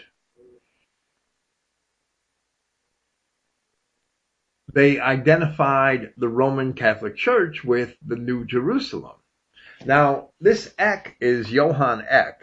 He was a frequent adversary of Martin Luther, notably in the debates concerning indulgences, which were Luther's primary motivation for his 95 Theses and his ultimate break with the Roman Church.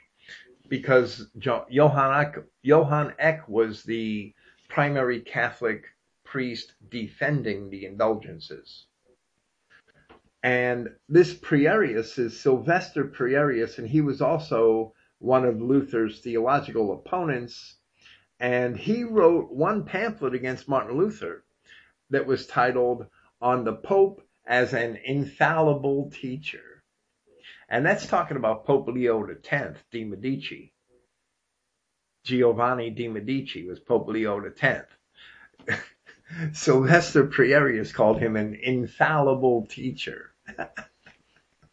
and and really I think he was a greasy old kike. That's just my opinion. So so now you you, you can continue with your um with your citation there.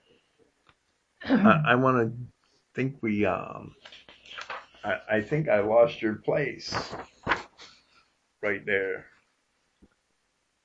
But the reformers, with the declaration by pen and voice, uh, forcefully stated that the papacy was the uh, specified antichrist of prophecy, the symbol of Daniel,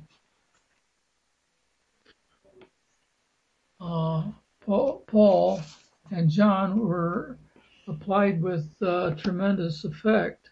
Hundreds of books and uh, tracts impressed their uh, contention upon the consciousness consciousness of Europe. Indeed, it uh, gained so great a hold upon the minds of the men that Rome, in alarm, saw that she must successfully contrast this identification of Antichrist with the papacy or lose the battle. The Jesuits were uh, summoned to the aid of the extremity and cleverly provided the very method needed both for uh, defense and for attacks. Well, well, the um, yeah, the the the identification of the Pope as the Antichrist in the 14th, 1400s and 1500s was very successful, and and there's a lot of artwork on Christogenea on my website from that period depicting that I, I, have a lot of um, woodcut reproductions and cartoon reproductions, sort of like, and, and they depict the Pope as the Antichrist, and and I actually have one of them on, on the announcement for tonight's program that dates to the 1400s to the 15th century. That's it, it's a hundred years before Luther, depicting the the Pope as the Antichrist, because the Reformation really started. It, it started to build up long before Luther. It, it, there were a lot of people calling for reform within the church before Luther broke with the church and, and took that bold step to, to start his own. We wouldn't consider the papacy to be the Antichrist. The Jews are the Antichrist. Mm-hmm. But the papacy is a tool in the hand of the Jews. I, I mean, it says in Revelation chapter 13 that the dragon gives its power to the beast. and that little horn of Daniel chapter 7 represents the popes from the time of Justinian. And that second beast of the first beast of Revelation 13 can be identified with that series of empires that ruled over the children of Israel for 1260 years. And the second beast of Revelation chapter 13 is clearly identified with the popes. And the popes ruled over the children of Israel in Europe for another 1260 years. So we don't consider the Pope properly to be the Antichrist. However, we have demonstrated in, in your writing and, and in my own in Christreich that the office of the papacy fulfilled that prophecy of the second beast of Revelation in chapter 13, as well as the little horn of Daniel chapter 7 that spoke great words against the Most High and changed the times and the laws. Justinian. Right, that's Justinian, exactly. So now you you might want to continue from where you where I interrupted you. From the uh, from the ranks of the Jesuit, uh, two stalwart uh, rose, uh, determined to lift the uh, stigma from the papacy by locating uh, Antichrist at some point where he could not be applied to the Roman Church. It was clearly a crisis of major proportions. Two conflicting alternatives uh, brought forth. Rome's uh, answer to the uh, Protestant Reformation was uh, twofold, though actually uh, conflicting and uh, contradictory.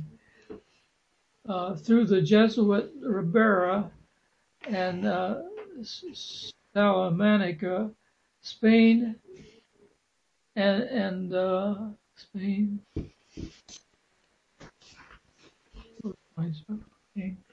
And uh, well, well, through the Jesuits, Ribera of Salamanca, Spain. That's where he was from. Yeah. And Bellarmine of Bellarmine Rome. Uh, of Rome. The papacy uh, put forth her future uh, interpretation. Uh, almost simultaneously, Alcazar, Spanish uh, Jesuit, and Seville uh, advanced the uh, conflicting uh, preterist interpretation. These were designed to meet and overwhelm the historical interpretation of the Protestants. Uh, though mutually, uh, though mutually exclusive, exclusive, either Jesuit uh, alternative suited the the great objective equally well as uh, both thrust aside the application of the uh, prophecies from the existing church of the of Rome. The one uh, preterism uh, accomplished it by making a prophecy stop altogether short of the papal Rome's career. The other futurism actually it by making it overleap the uh, immense era of the papal dominance, uh, crowding Antichrist into a small fragment of time in the still distant future just uh, before the great consummation. It is uh, consequently often called the gap theory.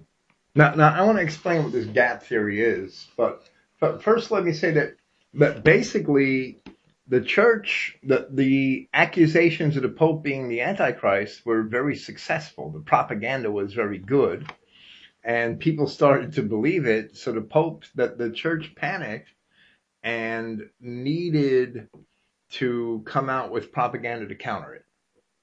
So they got these Jesuit priests and, and they devised both preterism and futurism. Any interpretation of prophecy that would put the Antichrist in a time frame outside of the domination of the Roman Church. So that the church could continue to claim its legitimacy. And one way to do that was preterism, and the other way was futurism. And with preterism, all prophecy is fulfilled before the Roman church comes into existence. And with futurism, all prophecy is going to be fulfilled at some time so far off in the future that nobody cares. And that's what we're stuck with today. And people believed all this stuff Yeah. one way or the other. And the church, the, not only was the Roman church able to protect itself, but it's been able to protect the Jews. Because nobody identifies the Antichrist with who they should identify the Antichrist, which is the Jews that deny that Jesus is the Christ. The gap theory is a reference to a corrupt interpretation of Daniel's 70 weeks. And I think you've written on this gap theory somewhere early in your writings. This theory actually once again relieves the Jews as being the subjects of Yahweh's wrath because it breaks Daniel chapter 9 verse 27 and the 70th week of Daniel's prophecy away from the initial 69 weeks of Daniel's 70 weeks prophecy. And it projects this 70th week far into the future as part of a final week of tribulation under a superhuman antichrist. You have written about this. Yeah. This is the so-called gap between the 69th and the 70th weeks of Daniel's prophecy, which clearly betrays the context of the passage itself. It's just a ridiculous interpretation. But there are people that cling to this to this day. Yeah, you do you want to continue? Uh, if you're getting if, you're getting tired, just let me know.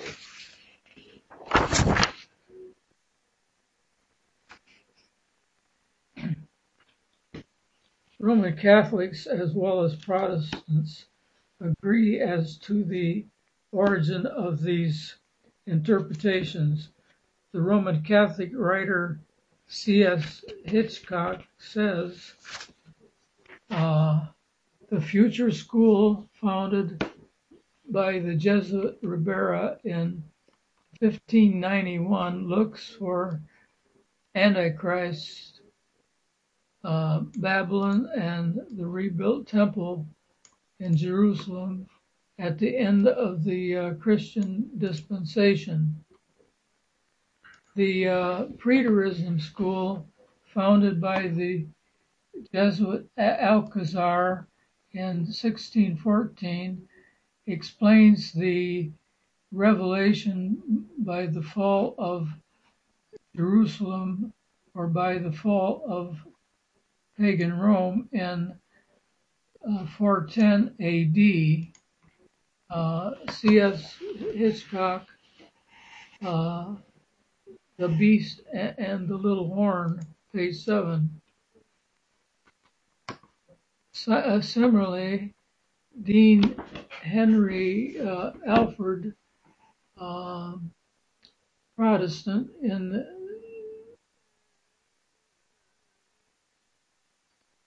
uh, something. Dean, Dean Henry Alford, who who was a Protestant, right? He was a an, an English Protestant. In the prolegomena to his, the it, it's like the prologue to his. Greek New Testament declares. The uh, founder of the uh, system, futurist, in in modern times, appears to have been the Jesuit uh, Ribera about A.D. Uh, 1580. Uh, Henry Alford, uh, the New uh, the New Testament for English readers, volume two, part two, page 35. Page three fifty one. I'm sorry. That that that's where where you're getting that that's where you quoted this from from Dean Henry Alford, who who was actually um a very respected respected scholar for his time. He was quoted in in quite a few books I read actually. The preterism view found no favor and was hardly hardly so much as thought of in the times of the primitive Christianity. The view is said to have been first promulgated in anything uh, anything like uh, anything like completeness by completeness the Jesuit. by the Jesuit Alcazar in 1614. Ibib. Uh, that that also comes from Henry Alford in, in the New Testament for English readers on, on pages 348 and 349. That that's what you have there. Uh, I'm sorry, maybe it's difficult for you to read here because the light's not that good. Yeah.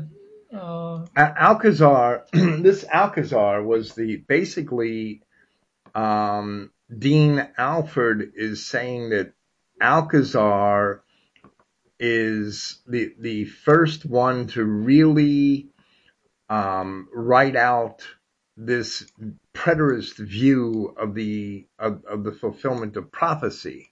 He's more fully known as Luis del Alcazar, Alcazar being a city in Spain, right? His book, An Investigation of the Mysterious Sense of the Revelation, it set forth the preterist view of prophecy, was first published in 1614. You might want to um, pick up your citation with Francis, Francisco Ribera. Francisco uh, Ribera, 1537 to 1591. Since its uh, inception, uh, his basic thesis has been virtually unchanged.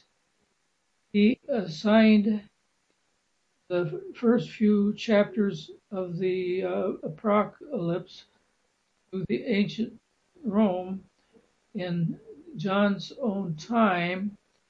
The rest he uh, restricted to a limit of three and a half years reign of the uh, infidel Antichrist who would uh, bitterly oppose and blasphemed the saints just before the uh, second advent, taught that Antichrist would be a single individual who would uh, rebuild the temple in Jerusalem, abolish Christian religion, deny Christ, be received by the Jews, uh, pretend to be God and conquer the world.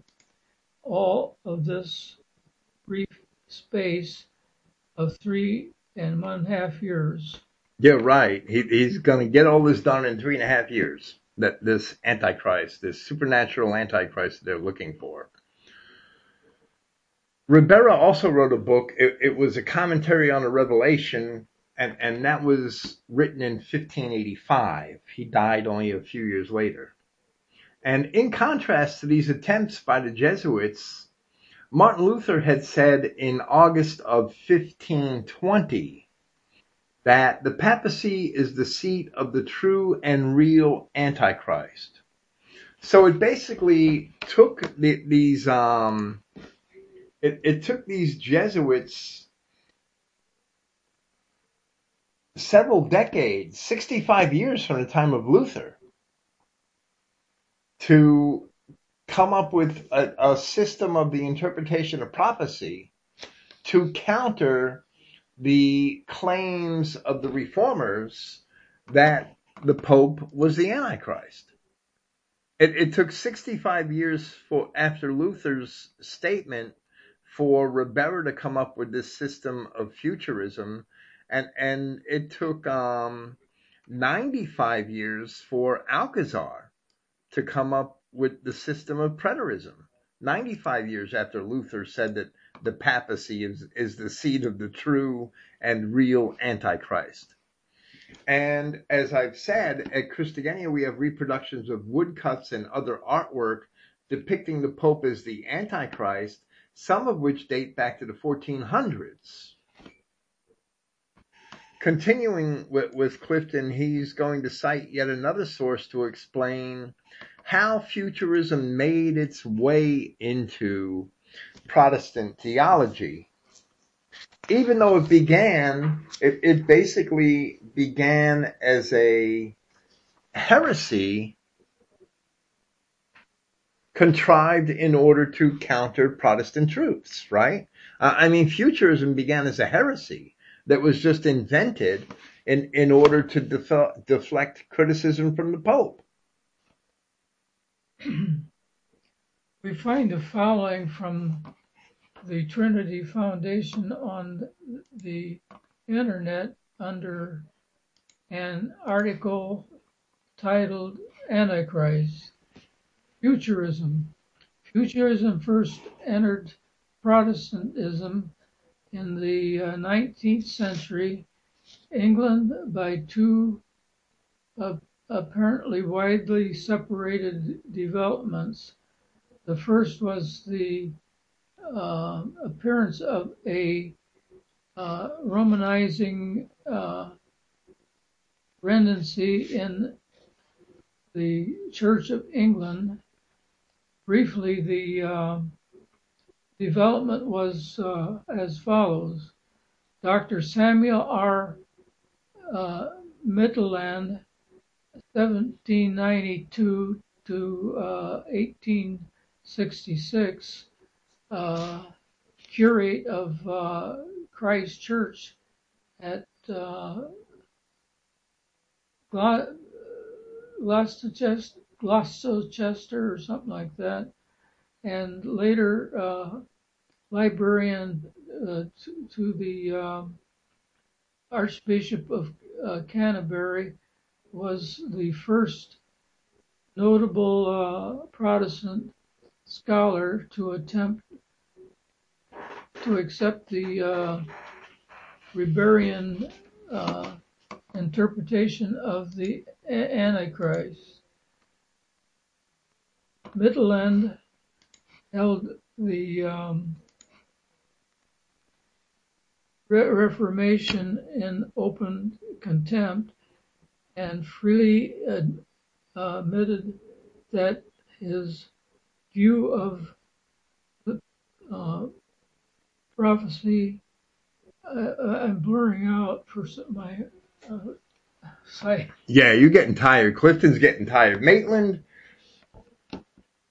Maitland held the Reformation in open contempt and freely admitted that his view of prophecy coincided with Roman Catholic interpretation, which I guess he got from Ribera and not from Alcazar, right?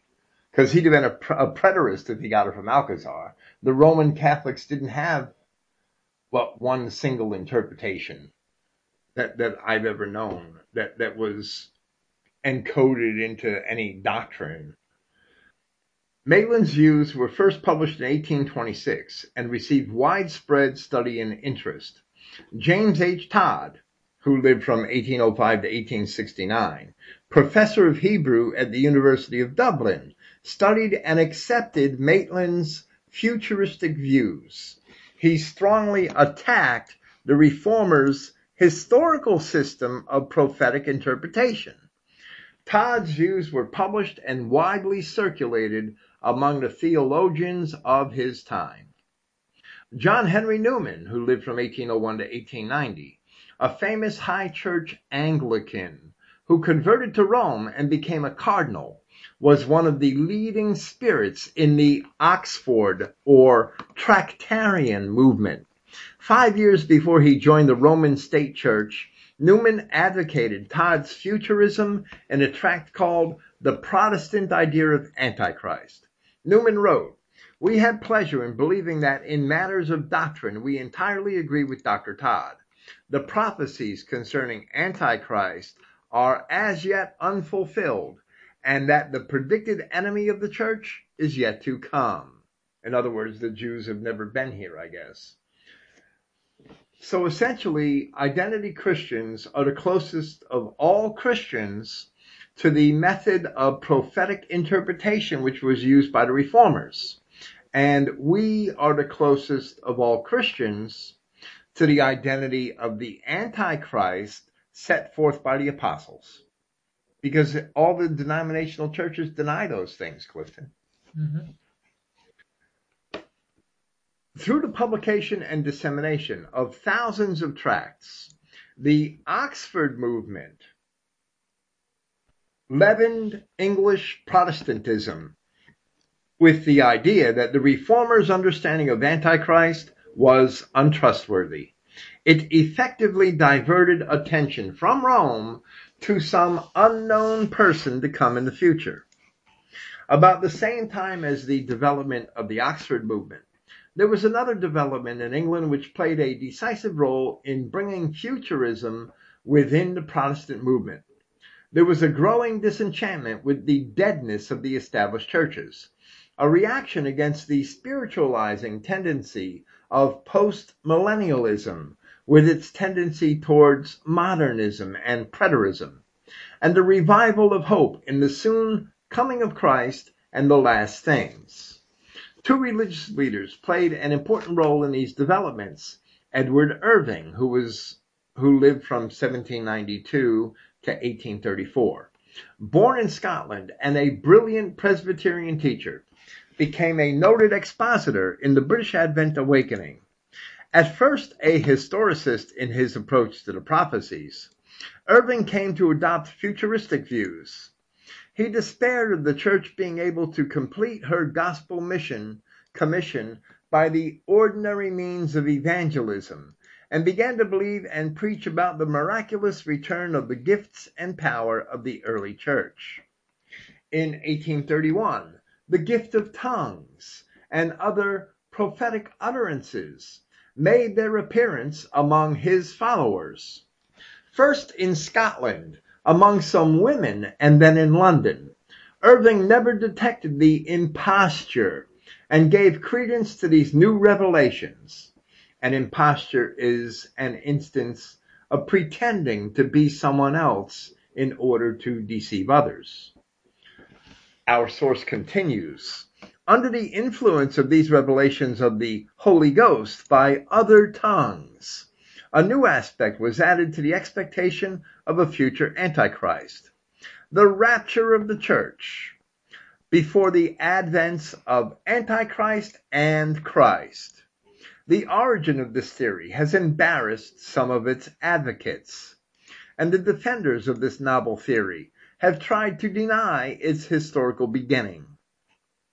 But the discovery in a rare book by Dr. Robert Norton entitled The Restoration of Apostles and Prophets in the Catholic Apostolic Church, published in 1861, establishes the origin of this innovative doctrine beyond all question. Norton was a participant in the Irvingite movement the idea of a two, two stage coming of Christ first came to a Scottish lass, Miss Margaret MacDonald of Port Glasgow, Scotland, while she was in a prophetic trance.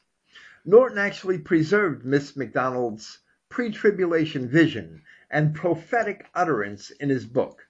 He wrote, Marvelous light was shed upon scripture and especially on the doctrine of the second advent by the revived spirit of prophecy. In the following account by Miss M. M. or Margaret MacDonald of an evening during which the power of the Holy Ghost rested upon her for several successive hours in mingled prophecy and vision, we have an instance. For here we see the first distinction between that final stage of the Lord's coming when every eye shall see him, and his prior appearing in glory to them that look for him.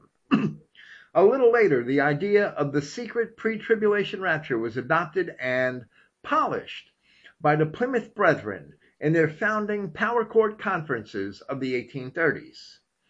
S. P. Tregelles, who participated in the Powerscourt conferences, admitted that the Brethren obtained the idea of the rapture from the Irvingite movement he wrote, I am not aware that there was any definite teaching that there should be a secret rapture of the church at a secret coming until this was given forth as an utterance in Mr. Irving's church from what was then received as being the voice of the Spirit. But whether anyone ever asserted such a thing or not It was from that supposed revelation that the modern doctrine and the modern phraseology respecting it arose.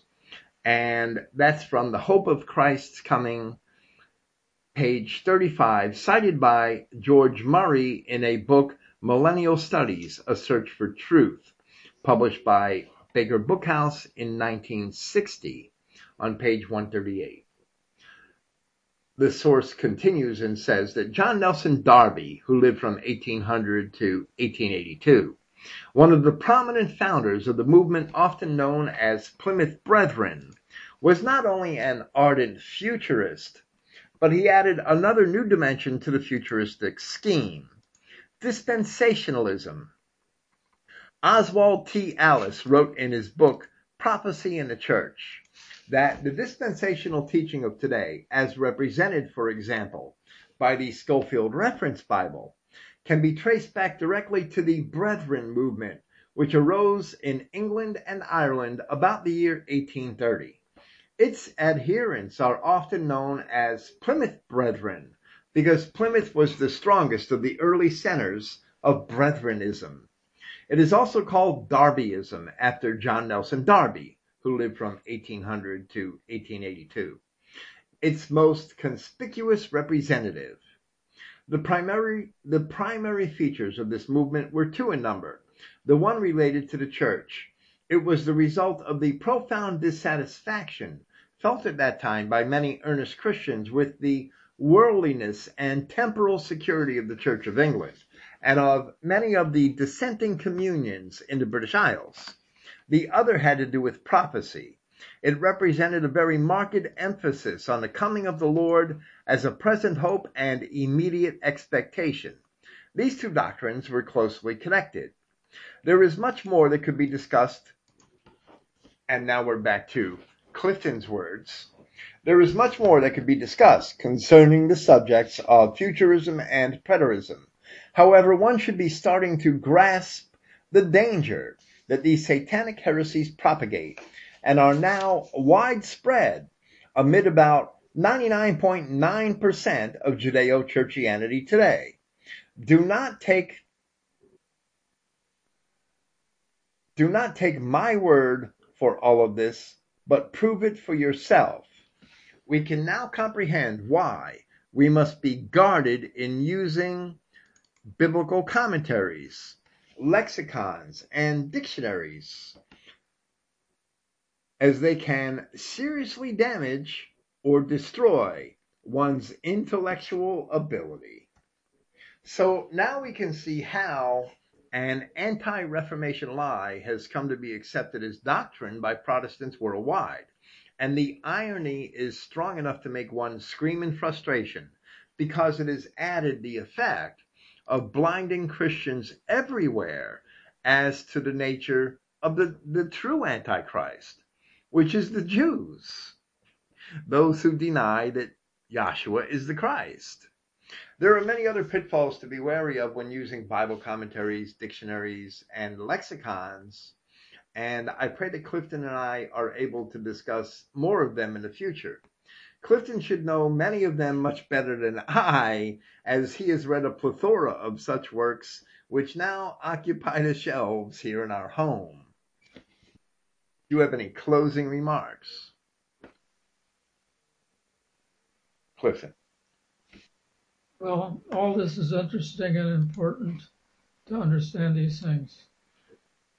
Well, well, right. I mean, these are just some of the problems that we've outlined are some of the problems with these reference materials, but it, it's so easy to open up a. I, I don't care if it's a Greek grammar or, or a, a, lexicon or, or a commentary or, or the notes in a Bible, even the most innocuous notes can trip people up. Right. And and when we, I, I don't know, my my um you're you're going you're you're trying to tiptoe through a minefield when you're in a Bible commentary. Right. So so my approach from the beginning was to just ignore all the Bible commentaries. Maybe someday people will say that about my Bible commentaries. I, I don't know. I pray not. I, I just try to study the original sources and, and not have to tiptoe through those minefields. Would you do it any different if you did it if you could go back 40 years? Quite a bit. You would. A lot of things a lot differently. What would you do different? Name, name a couple of them. Oh,